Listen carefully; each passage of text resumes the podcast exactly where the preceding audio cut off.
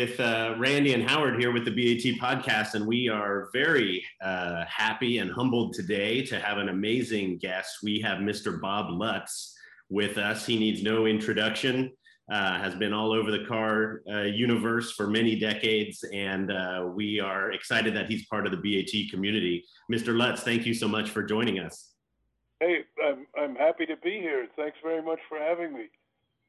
Our pleasure. Absolutely. I know you've uh, known uh, Howard and the Swig family for a long time. And then one thing that has come about more recently is uh, you have a vehicle that we're about to list on BAT, which we're excited about, which is a old uh, Pinzgauer military vehicle. Can you tell us why on earth you have one of those and how that came to be? Well, I always like those because uh, uh, it's compared to military vehicles that we've had in the United States, like you know, uh, original military Jeeps or later model Wranglers or even uh, Hummer, military Hummers, uh, while they looked impressive, they really weren't very effective in rugged terrain. Uh, especially the, the Hummer was much too wide and much too low, and it didn't have hub reduction. So, just like um, normal construction trucks, which need to have the road scraped constantly because otherwise the, the banjo of the rear axle hangs up on the dirt. Uh, European off road vehicles tend to have hub reduction on all four corners, and that's from the axle shafts. There's an aluminum casting with a gear train in it so that the actual uh, actual wheel axle comes out about six to seven inches below the normal drive shaft, and that is called hub reduction. And uh, there's straight cut gears in there, which are very redu- robust, but they do produce uh, quite a bit of singing noise at about 55 or 60 miles an hour on the freeway, which is about as fast as you want to go with it anyway. I so, love it. Have, have, you driven that thing 50 or 60 down the freeway in uh, in Michigan or in the countryside, or what's the what's the story on that vehicle with you, and how long have you had it? I've had it. Uh, let's see. I guess since about since it, since it became legal. So, 73 plus 26 years uh, was 93 plus. I, I guess I've, I've, had it since about 96, and uh, used it off road. And my my special treat was after a heavy snowfall in the winter, when there was about 14 or 15 inches of snow on the ground uh, we take it out on roads that hadn't been plowed yet and uh, put it in 4 by 4 And of course, it not only has a five speed manual gearbox, but a low range. And when you put it in low range, first gear, uh, you can almost, and leave it at idle, you can almost walk alongside it. It's uh, so, so low, uh, so, so heavily reduced. And it's, um, it also has a rear locking diff, a center locking diff, and a front locking diff. And with all the diffs locked and in low range, uh, that thing will practically cr- uh, climb vertical walls. So I have never even come close to being stuck with that thing. And it, it's it's very modern. It's a a torque an aluminum torque tube chassis, fully independent suspension dual coilovers fore and aft, uh, which always, when I take it to a motorcycle shop, the bike guys all crawl under it and say, "Oh wow, look, dual coilovers!" Uh, they get all excited. So it's and the vehicle is largely aluminum, engine is aluminum, so it, uh, it's helicopter transportable. So it, it's an exciting vehicle. The only reason the Swiss Army got rid of them was because they're leaded fuel only. And with the transition to unleaded, they didn't think they could use them anymore. But since it's a, an aluminum engine, it's obviously got bronze valve inserts, so it's perfectly okay with with unleaded. I've been running it on unleaded for years. Of course, I haven't put many miles on it. I think the total mileage on it is something like about twenty thousand miles now, no more. The Swiss Army had put like twelve thousand on it, and I'll tell you what, the Swiss Army maintains its vehicles and airplanes better than factory fresh. They're almost like in a totally recently restored condition.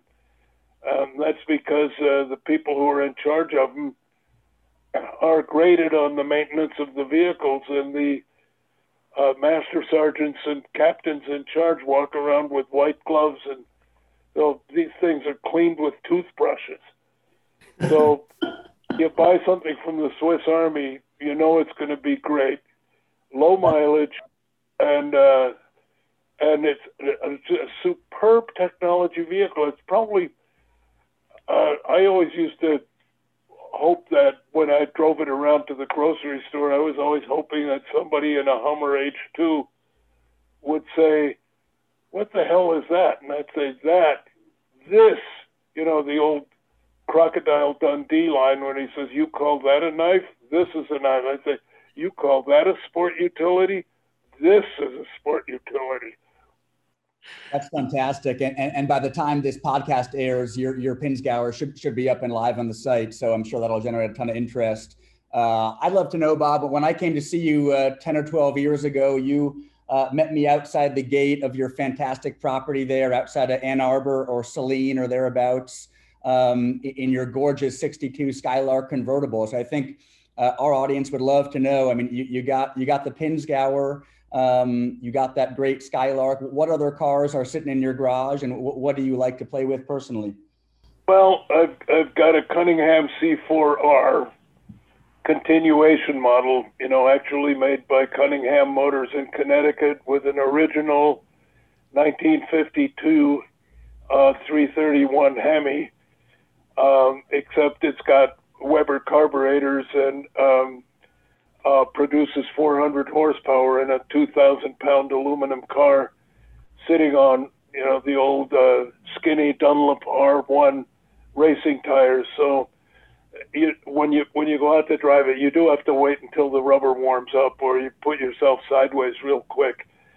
But uh, that's that's a lot of fun, and of course that was produced for Le Mans and other sports car races in 1952. So while it looks a little bit like an AC Cobra, it was actually designed and built 12 years before the Cobra. So it was really Briggs Cunningham who had the original idea of uh, doing a high performance sports car, but using a large American engine instead of a highly tuned European engine. And uh, I, I'm sure that Carroll Shelby was um, inspired by the example of the Cunningham C4. So I've got one of those. I've got. I also have a continuation uh, AutoKraft Cobra, black with a tan interior, which is with a, a Ford Ford engine. Very nice car. Uh, I've got my dad's 1952 Aston Martin DB2 uh, Vantage in absolutely mint original exactly as he ordered it from the factory condition. I've got a 34 LaSalle convertible in Diana cream with um, sort of dark, dark tan uh, leather upholstery, exactly like my parents had in 1930 in 1934. So that's actually the first car I remember. Then I've got a 71 Monteverdi 375 high speed coupe in dark blue with light bone colored upholstery, which is a, a phenomenal, phenomenal combination. Then uh, that's a very nice car with a, a Chrysler 440 wedge and a three speed TorqueFlite transmission. Then I've got a uh, oh yeah, a, a 1971 uh, Intermeccanica Italia Roadster, um, silver uh, with red leather upholstery. I bought it restored, uh, and uh, but it, it wasn't running. And the reason it wasn't running is, and I'm sure the owner put it up for auction because nobody could get it running. And I had it to one or two people who were supposedly knew what they were doing, and every time you you'd be out on the road for 15 minutes, it would start to misfire. Well, a good friend of mine who was um, an executive in a in a in the U.S. subsidiary of an American or U.S. subsidiary of a German company, but is also a trained mechanic, figured it out in about five minutes, and that's that the spark plug wires were shorting against various metal parts, including the exhaust system. So he just rerouted all the spark plug wires to where they were well away from everything else, and that solved the problem. And now it's a wonderful, wonderful car. Then I've got um, a, um, a, a VLF Destino, which was the car that I we produced about a dozen of with my partner before our source of bodies and chassis dried up. And it's basically a Fisker Karma with all of the electricals ripped out, batteries ripped out, and everything everything replaced uh, with a Chevrolet Corvette LS9 drivetrain. So it's a your basic 650 horsepower four door family sedan. We also changed the front end to provide a nice grill opening, new rear end to accommodate exhaust, new hood with a power dome to clear the engine. But that is one fantastic four door sedan, and it's one of the only ones in the world. And that's a sort of a very brilliant fire frost silver with a pumpkin pie colored interior, leather interior, uh, which was the original Fisker interior. We didn't touch that. In fact, we didn't touch the exterior color scheme either.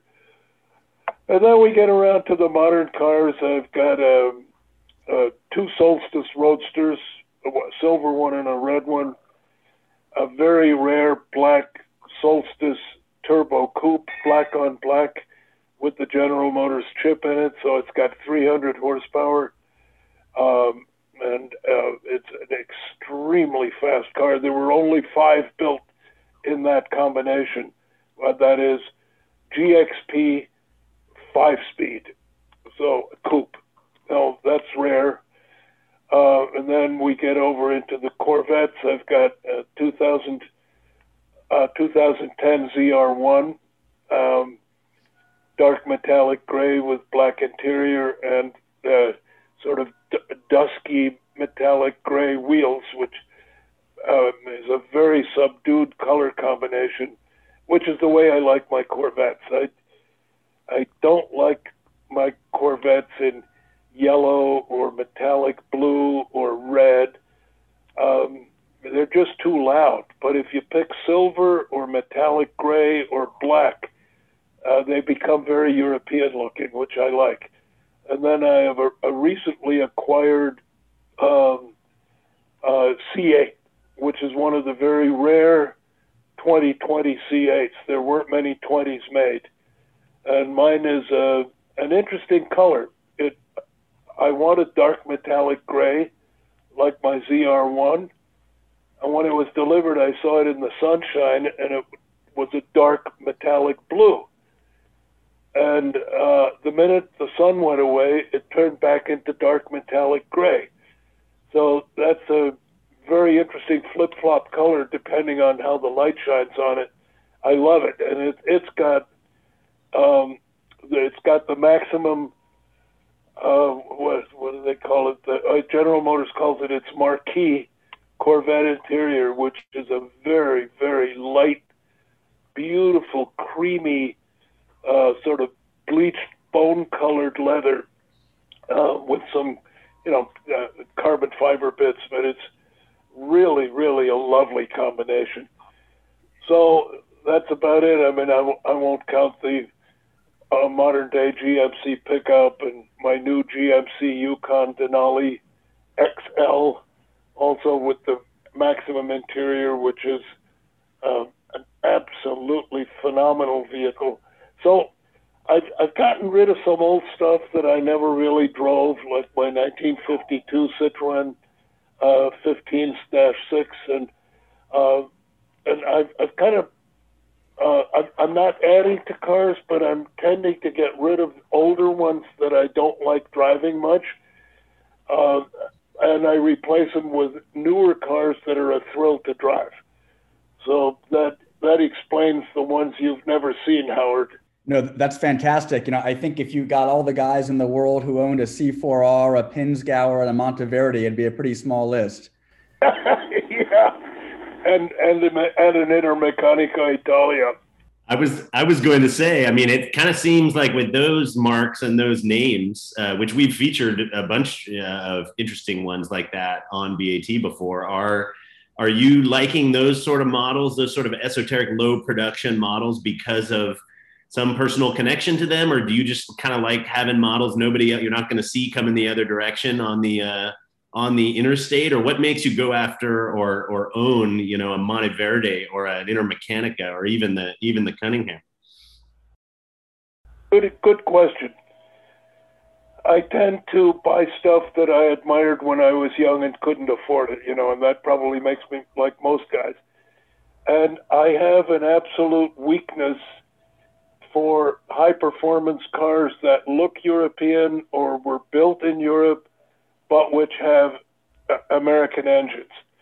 For instance, uh, on my wish list, which I, I, sadly don't have one, but I would love to have an Iso Rivolta or an Iso Rivolta Stradale with the with uh, the with a uh, the roadster top. So th- here's an Italian chassis built by Bizzarrini with all the good Italian bits, and instead of some high-strung uh, multi-cam Italian engine. It's got a good old 350, uh, yeah, good old 350 Chevy Corvette engine, so it can be uh, maintained by by any Chevrolet dealer. So I I've always loved the oddball cars, and um, I do the same with watches. You know, I, w- I was probably the only corporate officer at Chrysler that didn't have a gold Rolex. Um, why did, why I didn't have a gold Rolex was because it became sort of uh, the visual manifestation of I'm successful. If you don't believe it, look at my gold Rolex. And nowadays it's I'm successful. If you don't believe me, look at my two Porsche 911s and my old Ferrari. And so these these cars that everybody else collects, I have no interest in and I don't collect them for the appreciation. I, I collect them because I've always wanted. No, that one. makes that makes perfect sense. I, I, have some weird stuff too, and Howard, as you know, has some interesting cars, and and we've both kind of dabbled in that as well. So it's super interesting to hear that. But I love those names, and I love that people are enthusiastic about them, um, and uh, just the the visual that you have potentially those cars out on the road, and you're out, you know, shifting the gears in those cars uh, makes me really happy. And everybody has always associated you with, you know, being sort of the car enthusiast amongst so many of the corporate ranks. I think that uh, I was counting your cars on my fingers as you were listing them off, and I ran out of fingers. So I mean, you got plenty of interesting uh, stories and stuff there that is is really fun to really fun to hear about. I think. Uh, I mean, you mentioned one of them was your your dad's Aston, which is kind of an amazing story. Um, do you think, you know, from very, very early on, very young age, you knew because of the cars around you that you wanted to get into the car industry, or did it just sort of sort of happen that way? Well, I had two uncles. Uh, one was my dad's older brother, who was a total car nut. I mean, he married wealthy women just so he could afford his car hobby, and uh, he had a four-liter Delahaye uh, Henri Chapron coupe, with, uh, which uh, uh, he had bought from Formula One driver Louis Chiron. Uh, he, he had just uh, uh, he had a, a Talbot-Lago coupe. Uh, another uncle, my mother's my mother's younger brother, no, the husband of my mother's younger sister, had uh, a Talbot-Lago Porto coupe, silver with red upholstery. So I was always surrounded by great stuff. And um, but beyond that, I, I I was just always fascinated by cars. I think by the time I was three, I could identify just about every car on the road in the United States at that time.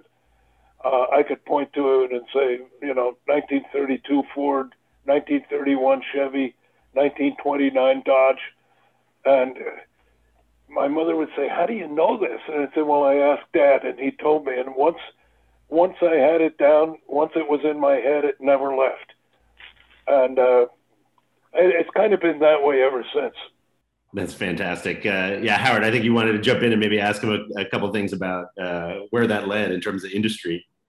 Yeah, Bob, I'd love to ask you. You know, we, we can talk about some of the stuff you did kind of later on in your career um, in the 80s and 90s, but I would love to go back to the early 60s. Uh, you started out as an executive, and, and please correct me if I'm wrong, um, at General Motors uh, in the 60s and, and really the golden era of that company. You know, we see every day people on BAT and in the collector world more generally, you know, going crazy for the best stuff from that period and, and the option sheet and how you could spec out your car in, in so many configurations that were optioned by the factory, vets and Novas and Chevelles and on and on. So I think we'd love to hear, you know, whatever you'd want to share, war stories. What was it like? Um, I mean, you, you were an executive and, and sold and marketed all that stuff brand new. Um, and I don't know how many people are still around that that can speak to that uh, from firsthand experience. So uh, anything you can share with the audience about uh, what that period was like would, would, be awesome. Well, my first sort of operating job was uh, I was um, after the the duty 18 months spent at General Motors Overseas Operations Central Office in New York. I was shipped off to Adam Opel which at that time, of course, was General Motors' largest overseas subsidiary. And uh, I was assigned the glorious title of assistant to the assistant to the managing director, which was an interesting job because um, my, my job was basically to assist my boss, be the administrative assistant, write his speeches, prepare meetings for him and everything. But that didn't really give me enough to do. And I could see that Opel, uh, other than the guys in design who were American, um, set over by Bill Mitchell on sort of training assignments, and the, all the all the great later designers like Clare MacKichan and Dave Holls and um, um, uh, others who I'll think of it, Charlie Jordan they they they all spent time at Opel uh, in a job of chief designer at Opel, and so I, I found out that there was no product planning function. Um, nobody thought what the next model should be.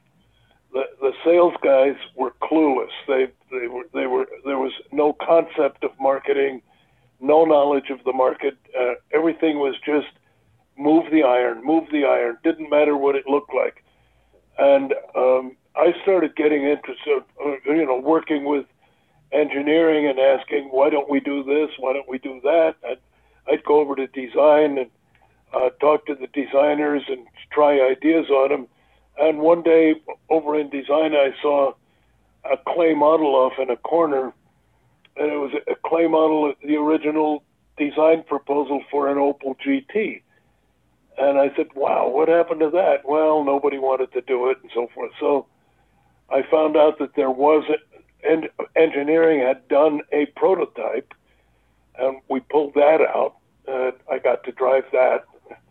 And then I started lobbying for production, and we put a whole product plan together, and it finally resulted in production of the Opel GT, which was uh, kind of central it never made any money, but it was central in transforming the image of Opel from a producer of dull pedestrian mom and pop cars into doing something interesting. And that was followed by a whole series of sports derivatives of the regular family sedans. Uh, we did uh, high performance versions of the Opel Kadett, which sales hated um, but the first year's production sold out the, the day we announced it in the press. And uh, my, my goal was to transform Opel from a brand that people were willing to have because it was the company car into a brand that was op- aspirational, that, that people would actually, on their own, pay good money for. And that meant creating a more sporting image. But it was uh, I, the problem wasn't so much with the American bosses who uh, would basically look at me and say, "Well, how can you be so sure?" And I'd say, "Because I know." And if you don't ask me, ask the guys over in design. And there was a, I will say, a small, call it almost a mafia of car guys at Opel at various levels. Some of them were even in finance. So uh, the, those of us who were car guys would get together on a routine basis, usually for lunch someplace, and we'd scheme the future. And then we'd figure out how to get it adopted by the big system. And we routinely outmaneuvered the big system. And then uh, I got myself appointed secretary of the new vehicle planning committee. And as secretary, I wrote the agenda and I wrote the minutes. So those meetings kind of came out pretty much.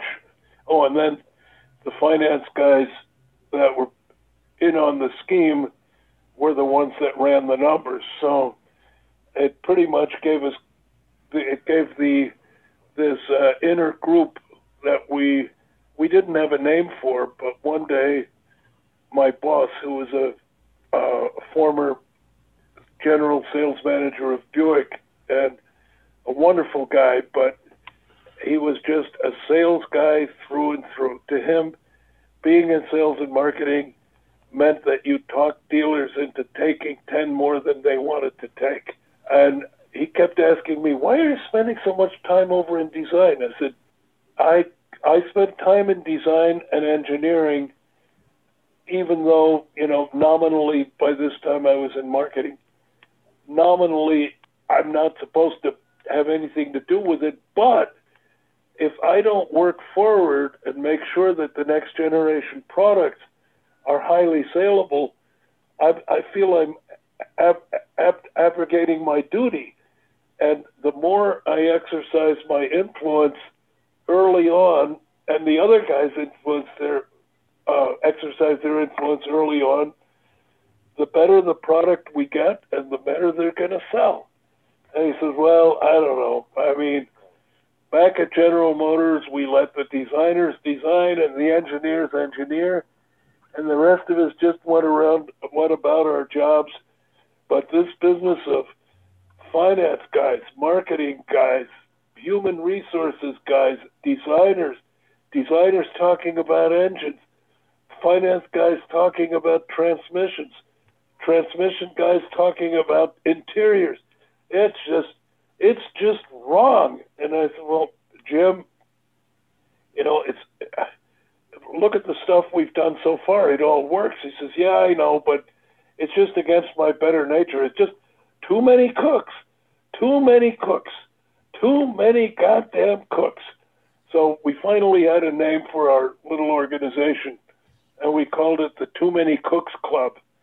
And the designers in the club uh, did a, a, jacket patch for us, which had it said "Too many cooks" and had a, an Opel emblem in it and crossed wooden spoons.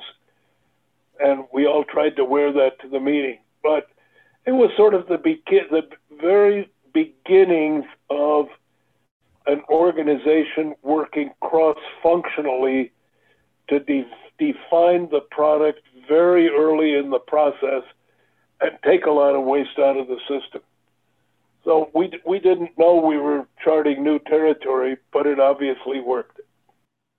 I love it. What what an amazing story. Thank you for sharing. If I if we had guessed that we would have gotten deep into the rabbit hole of Opel GTs. I never could have even come up with that. I didn't realize you had such a close uh, connection there. I've I've had my hands on a Saab Sonnet on one side and a Datsun 240Z on the other, and I've never had uh, my actual hands on the steering wheel of an Opel GT. But I sounds like you drove the prototype and you put you put some miles on those yourself. Is that right?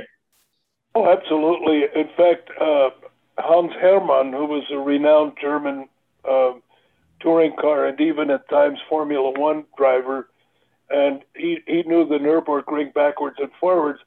At one point, when we decided to go into production, engineering wanted to use the normal Opel Kadett 1900 cc chassis and engine position.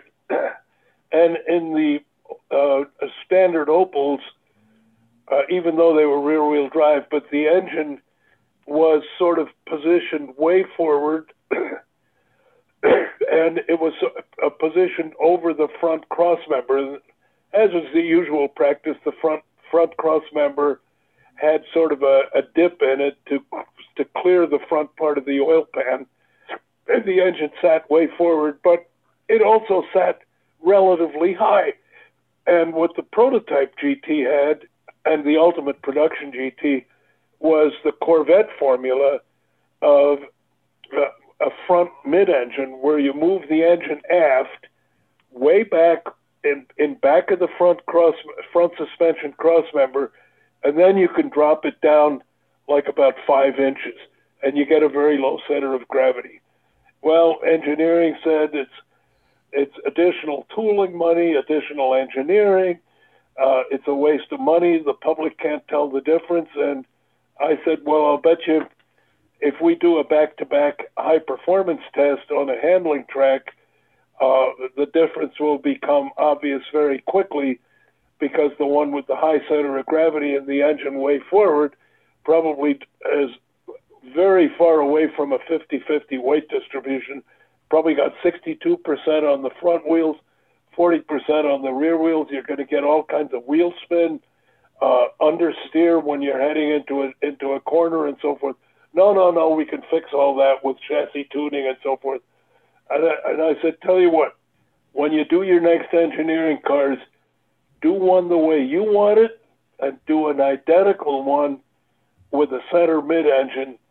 And then I'm not going to evaluate them, but we'll get a good, a good professional evaluator to evaluate them on the Nürburgring, and we won't tell them which one is which.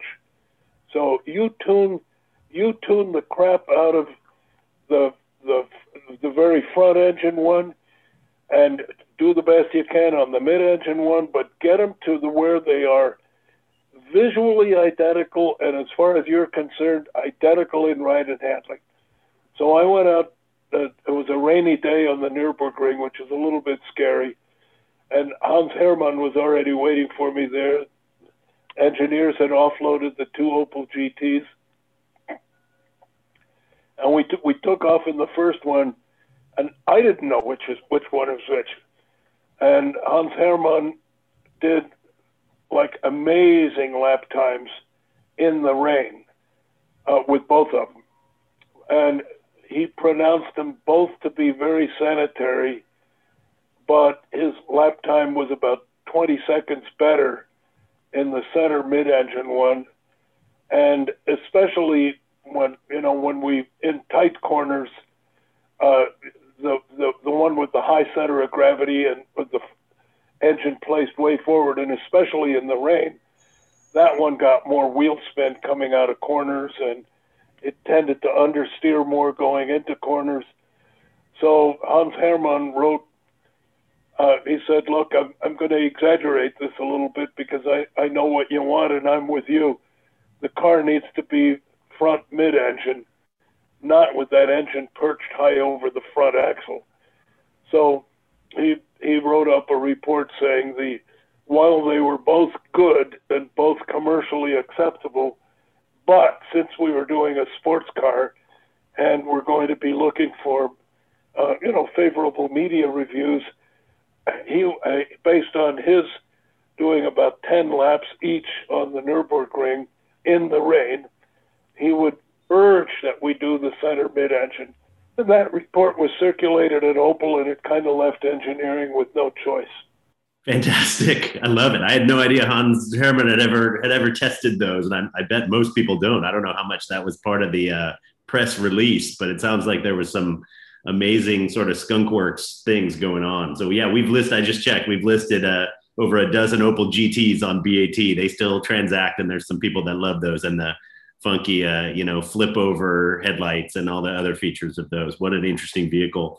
So uh, oh. moving on from those, then then uh, yeah, obviously GM was a huge world beyond that and beyond the Opel division and your uh, little club that you had there that you told us about. Where did Um, what were some other models maybe from that era, either either before you went over to BMW or as you moved over to BMW? I, I just love hearing this. I love hearing that the Opel GT was a milestone for you, and hearing what maybe some of those other milestone projects were that you worked on that that uh, had had sort of light bulb moments like the like the uh, mid engine you're talking about. What was the next? You mean at uh, still at, at Opel or uh, when I got to BMW? Uh, let's talk about BMW. We have so many BMW fans on the site. Let's jump there. Yeah, tell us about some of the projects there. BMW had uh, three very successful cars. They had the big one, the big six cylinder, which was known as BMW Bavaria in the US. Uh, they had the 16, 1600 series and the 2002s, which were the, the small ones and in between they had the old BMW 2000, which was available with an 1800 cc engine, a two liter engine, and a two liter engine with uh, two twin throat Webers, uh, and that was called the TI, uh, uh 2000 Ti, and of course there was also a 2002 Ti, and ultimately a 2002 uh, Turbo, which was recently written up in Keith Martin's sports car newsletter, where I made a an editorial contribution at Keith Martin's request. Uh, but when I got to BMW, it was kind of they were living off of the initial set of cars that had been designed in Italy by by Pietro Frua. So the two, the 1600, the 2002, the 2000, and the BMW Bavaria, which was called the 2500 or three liter in Europe. They were all, and and the big coupe.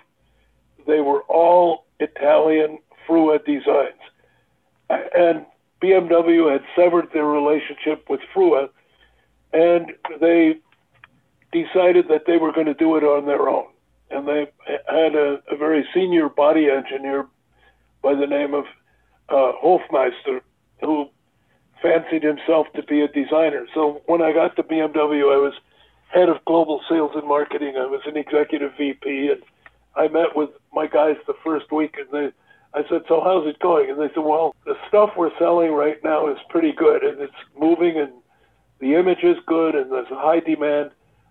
But, Mr. Lutz, you've got to get yourself into body engineering and look at the replacement of the 1600 2002. And I said, why? And they said, it is so awful, it's beyond belief. I said, well, how does something like that happen? And they said, well, engineering's cooking it up all by themselves. They're not showing it to anybody. They're not showing it to anybody in senior management because they say it's not finished. I said, well, I'll, I'll, I'll figure out a way to look at it. So I went to see it, and standing in a little room, like like a small bedroom, was this absolutely perfect yellow boxy car with beautiful paint. All the chrome was real. The wind, the windows was all glass. And I said to Hofmeister, I said, "Was this a real car?" He said, "No, it's a it's a wood model. I said, what? He said, yeah. Um, I said, don't you use clay? Oh, he said, no, no, that's not precise enough. This is this is engineering. We do things with precision. So these guys using wood and Stanley Surforms had formed a whole 2002 replacement which looked like exactly what it was. It looked like it was carved out of a block of wood with the edges with the edges rounded off. So the workmanship and all the chrome molding, everything was perfect, but the car itself was a disaster. So I said, "Well, Herr Hofmeister, excuse me, but this thing has no grace, no shape, no tumble home, no plan view when you look at it from the top." I mean, everything it, it, it looks like the box it came in. And he says, "Well, what do you suggest we do?" I said, "Well, you got to modify it. It needs a faster windshield. It needs the side glass rolled in. It needs a different rear end. It needs a different front end." And he said, Well, we can't do that. The model's finished. I said, This is the first time anybody's seen it. He says, Well, we're not ready to show it yet, but it's finished. So I said, Look, Herr Hofmeister, I'm going to tell I'm going to tell the CEO that as head of sales, I cannot accept responsibility for this car when it goes on the market. And I would suggest that you do like Opel and Ford do. You start doing clay models, and then clay models you can do relatively fast. You can change them easily. Uh, you can show them to top management early on. You can get top management direction, and you don't get yourself into a box where you've done this work of art, uh, this beautiful artifact, which is shaped wrong. So I went to talk to von Kuenheim, and he said, "Well, uh, and some of the some of the body engineers and some of the designers had worked at either Opel or Ford, they knew about clay models, and you know there was a consensus that it was something we should do. So von Kuenheim said, "Well, yeah, we ought to do that."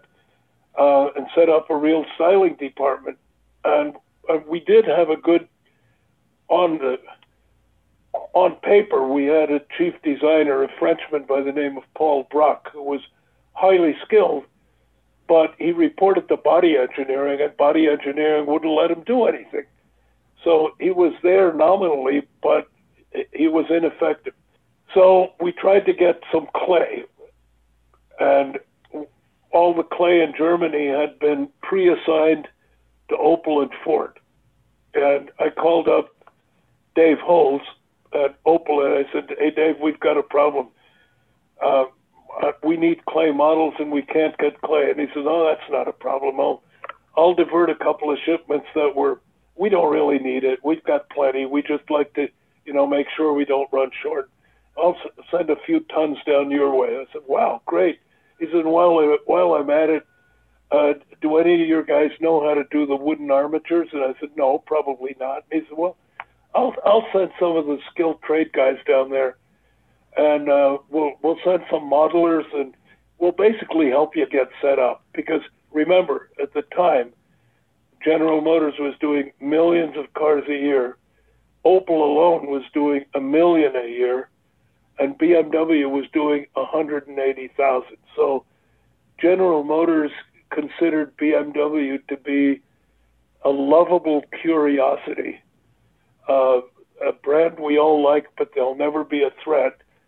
So nobody considered it inappropriate for, and uh, everybody wondered why I went to BMW. By the way, after leaving a leaving the mothership, so the, the whole design department at BMW, uh, with the uh, the big steel tables, the wooden armatures, the measuring equipment, how to make the templates, which this was obviously before laser scanning, how to lay on the Di-Noc. Whole design department was set up for BMW by General Motors which you won't find in any BMW history book.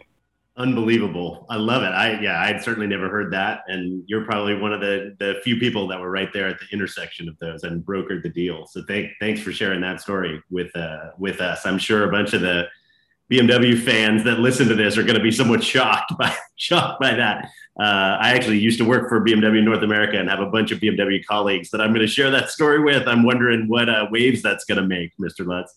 Well, you know, th- there were only two companies in, outside of the Italian bodybuilders, but there were only two companies in Europe that were actually doing styling the American way, and that was Ford and General Motors.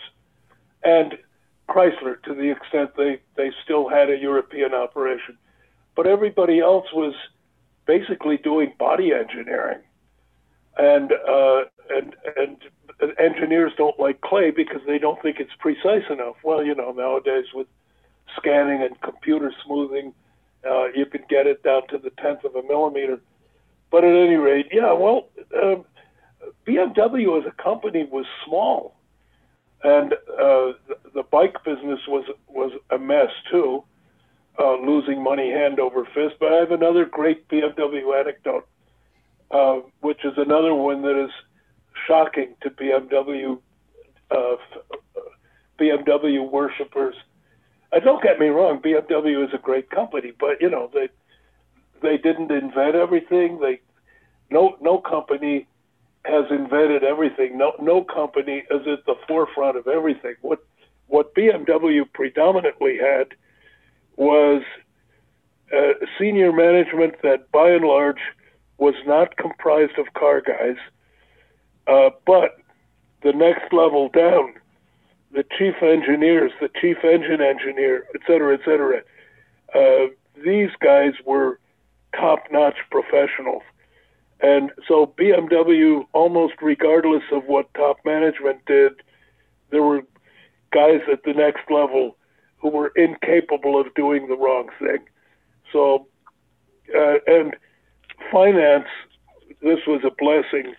Finance didn't have a lot to say at BMW.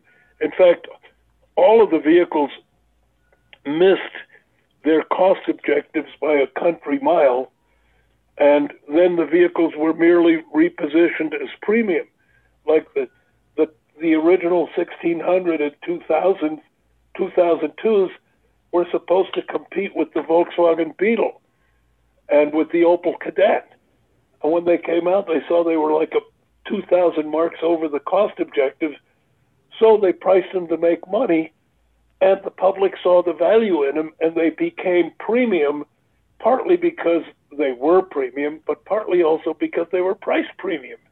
So BMW kept missing its cost objectives, and then they kept positioning the cars above where they were originally supposed to be positioned, and it worked.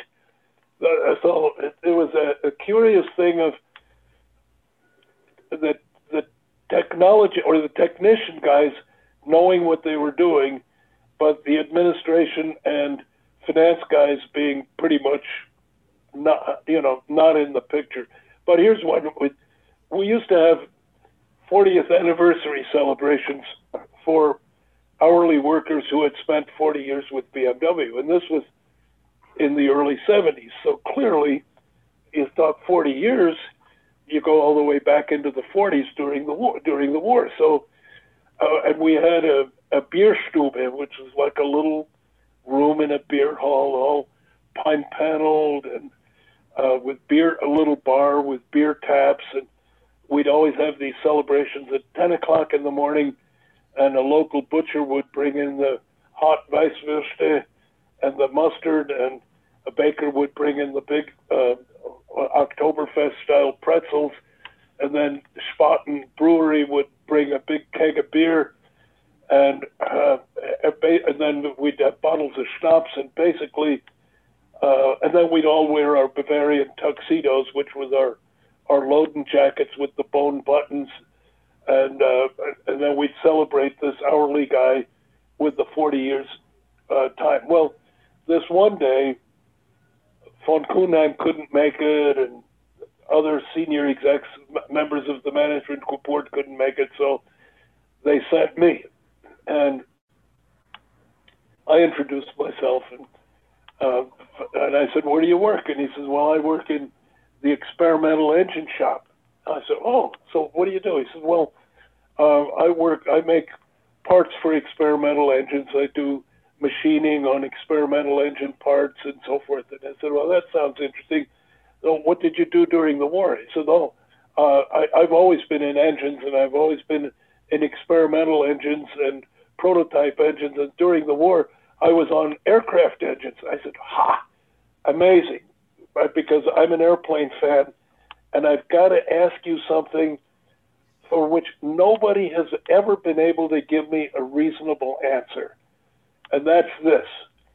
And that's Heinkel, Messerschmitt, Dornier, et cetera, et cetera. Everybody used liquid cooled V12s except BMW. BMW used these 18 cylinder air cooled radials as seen on the Focke-Wulf FW190.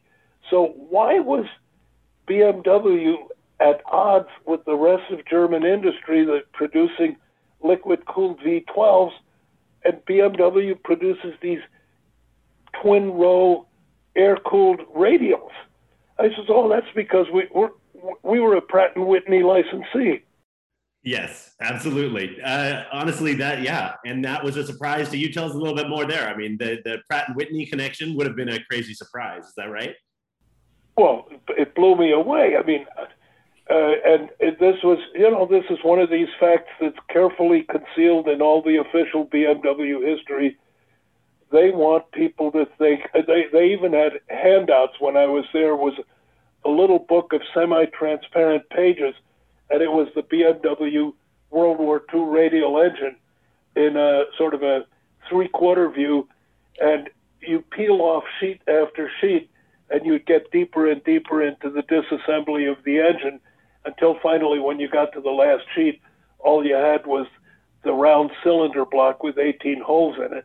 Then, you know, the next sheet, you laid the next sheet over it, you got the crankshaft, the next sheet, you got the camshaft and the push rods, and so on. So uh, you could visually basically disassemble the engine. That was a popular piece.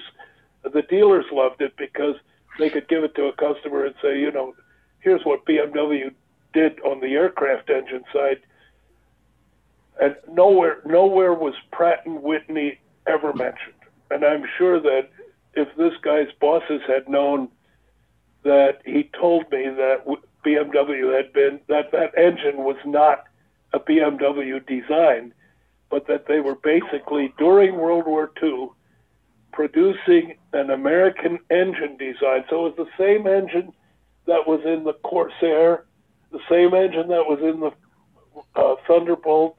So we basically had the same engine uh, on both sides of the Atlantic and on both sides of the war, uh, built to the same design. That's amazing. And sometimes, you know, you never know what's going to start, uh, what information is going to start flowing after a couple spaten at the beer Stube with the uh, crew. Is that right?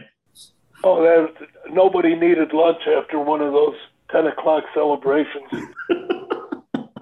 I love that. I, we'll keep that in mind for BAT. I wish that was more uh, socially acceptable to do today with the uh, 10 a.m. start time. I'd certainly be in for that. Um, I'd love to ask, you know, I remember when I was a little kid when you when you were palling around with my with my old man in, in the 90s, uh, you've always obviously loved the kind of design, performance, and hobby side of all this car stuff.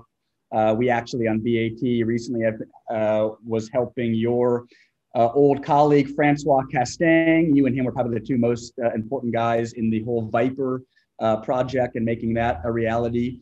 Um, he's been selling off some of his collection on BAT. Great guy. One of the cars he sold recently was a was a Chrysler 300, and you'll have to uh, set the record straight for me because this is a story I, I heard, but I was not actually there for.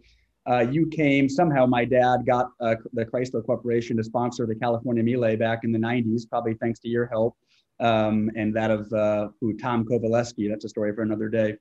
Um, yeah, we. I, I was your dad's co-driver in uh, the Mille Miglia with his black Chrysler 300, and I, right. I, showed him, I showed him how to double clutch downshift that two-speed automatic, which was a you know a huge performance limiter. Uh, but the 300 handled well, and your dad had uh, Michelin radials on it, so it, it handled it. It actually went down the road straight. But what it didn't have was brakes. It had, uh, uh, I mean, I had mine retrofitted with disc brakes, which transformed your sense of confidence in the car, and they weren't visible from the outside, so it, it didn't, you know, hurt it aesthetically. But your dad said only sissies have disc brakes, and he he he was uh, an adherent of the Bugatti School of Engineering, which was I build my cars to go, not to stop. But the, the Mille Miglia had many, many steep downhill portions with a lot of twisties down through the woods and and uh, and the 300, of course, was a heavy car. It's like over 5,000 pounds with these tiny little drum brakes, and your your dad would accelerate between corners. And then I noticed we were going faster and faster, and I said, Martin, listen, this is this is this is getting irresponsibly fast. And he said, I know, I know, I'm doing the best I can. So he had, I, I, I mean, we were basically out of brakes, uh, and we we barely make it to the bottom, and then it'd go uphill, and by the time we got to the top, the brakes would be okay again. And I say, Martin, this is, you know, you can't drive this thing with these non-existent brakes. And he says, well, what's your problem? We're okay, aren't we? Did we crash? I said, no. He says, well, then everything's okay. What are you beefing about? So your dad had a, uh, he loved that car, but I, I taught him how to downshift it. And the way you did it was when you were in drive, you briefly flicked it into neutral, added a big gob of throttle, and then slammed it into low. And you could get a seamless throttle blip downshift with no jerk. And your dad just loved that. He's he was so happy I taught him that.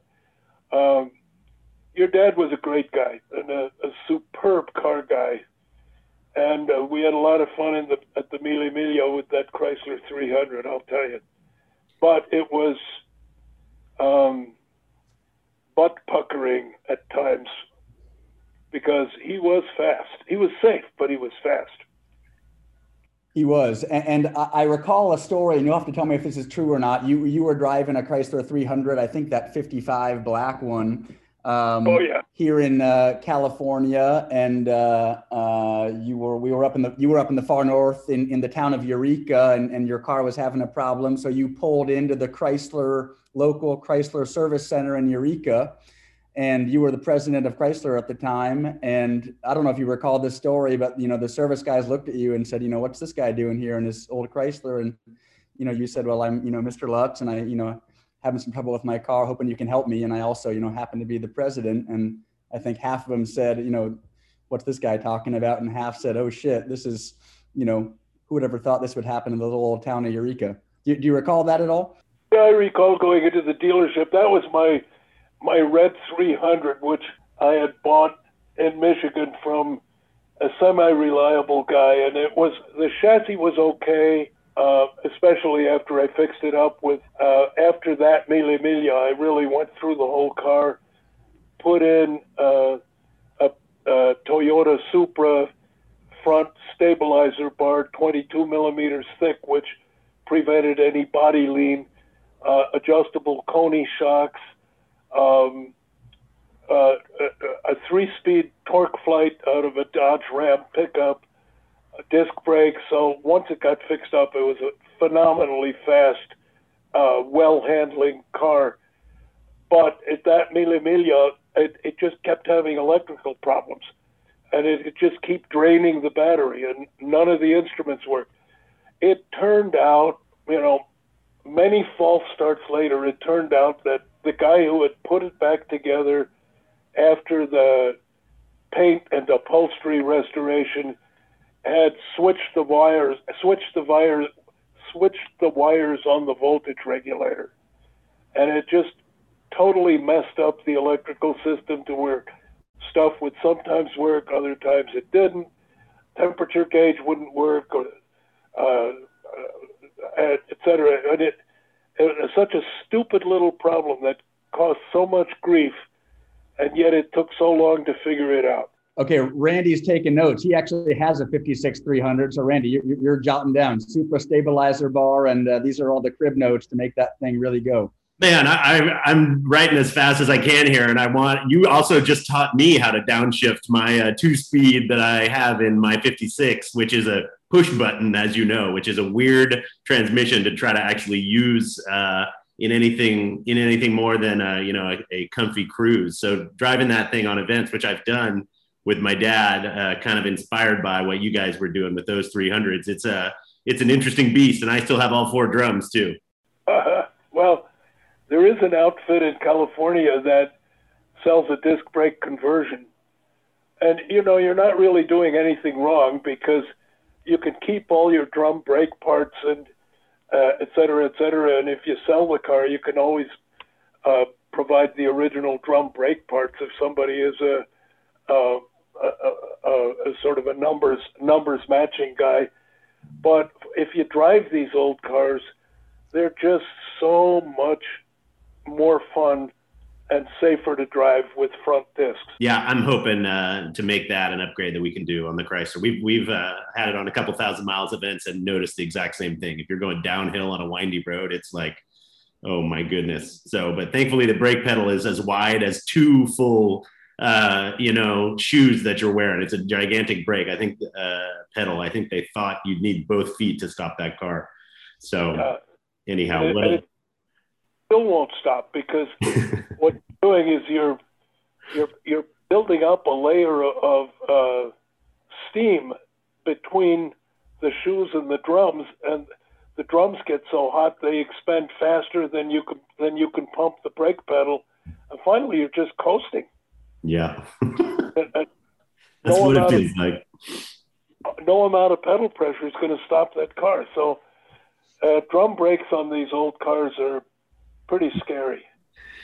Yep, Martin Swig never would have agreed with that, but he uh, he had some cool front drums and he he drove the wheels off him. I love that story. Thank you so much for for sharing that story. So yeah, we're we're uh, at an hour worth of length here, man. I could go on and, and talk. This is a real mountaintop experience for me, here in Chryslers and here in old BMW days and Opel, all this sort of stuff. Um, I'd love to just ask one final question of you, if you wouldn't mind, which is you know, if you had had maybe more time or approval from a different company or different budget, what's one thing you weren't able to knock out in your illustrious automotive career that you really wish you could have either had the time or the space or the, the knowledge at the time or, or something like that that was just sort of always out there and, and almost hard to hard to grasp? Uh, that's a good question. There's uh, first of all um, I, w- I, I strongly believe that to put Cadillac back into the category of aspirational luxury brands, Cadillac needed a two hundred and fifty to three hundred thousand uh, dollar flagship, a la Cadillac 16 uh, concept car that we did for the Detroit show, and I I I think for a luxury brand to reestablish itself it it needed the modern equivalent of the 1930s Cadillac 16. It needed something really big. It needed a strong statement. It needed a car that was, you know, maybe maybe only produce 500 a year. And clearly it's not something you make money on, but uh, to rebuild the brand and make people proud to own a Cadillac I, I think that would have been the right thing to do, but you know, I could I, I could just it was it was too big a project, would have cost too much. We did build a few of the V16 engines, that wasn't the problem, but to get a, a unique chassis, unique body, uh, we would have had to spend close to a billion dollars for something that you sell almost none and uh, I, it was just no way we could make it look rational. And still, in my mind, I, I know it would have been the right thing to do. Fantastic. I remember some of those concept cars that they had, which were super, super impressive. Yeah, it would have been cool if those could have come to light. Um, well, Mr. Lutz, thank you so much for your time. Unbelievable. This has been my favorite hour in a while, and uh, I'm sure that the BAT audience will uh, will love it and enjoy hearing from you sort of firsthand from the horse's mouth of all these amazing stories you've had. We, uh, we're excited to list the Pinzgauer for you. This is going to be a fun, uh, fun week exercise and excited to see where that goes. Um, and always just look forward to connecting and, and appreciate your time for us. Thanks very much, guys. Always fun to reminisce. Absolutely. All right. We'll be in touch with you soon. Thank you. Thank you. Bye-bye. Bye.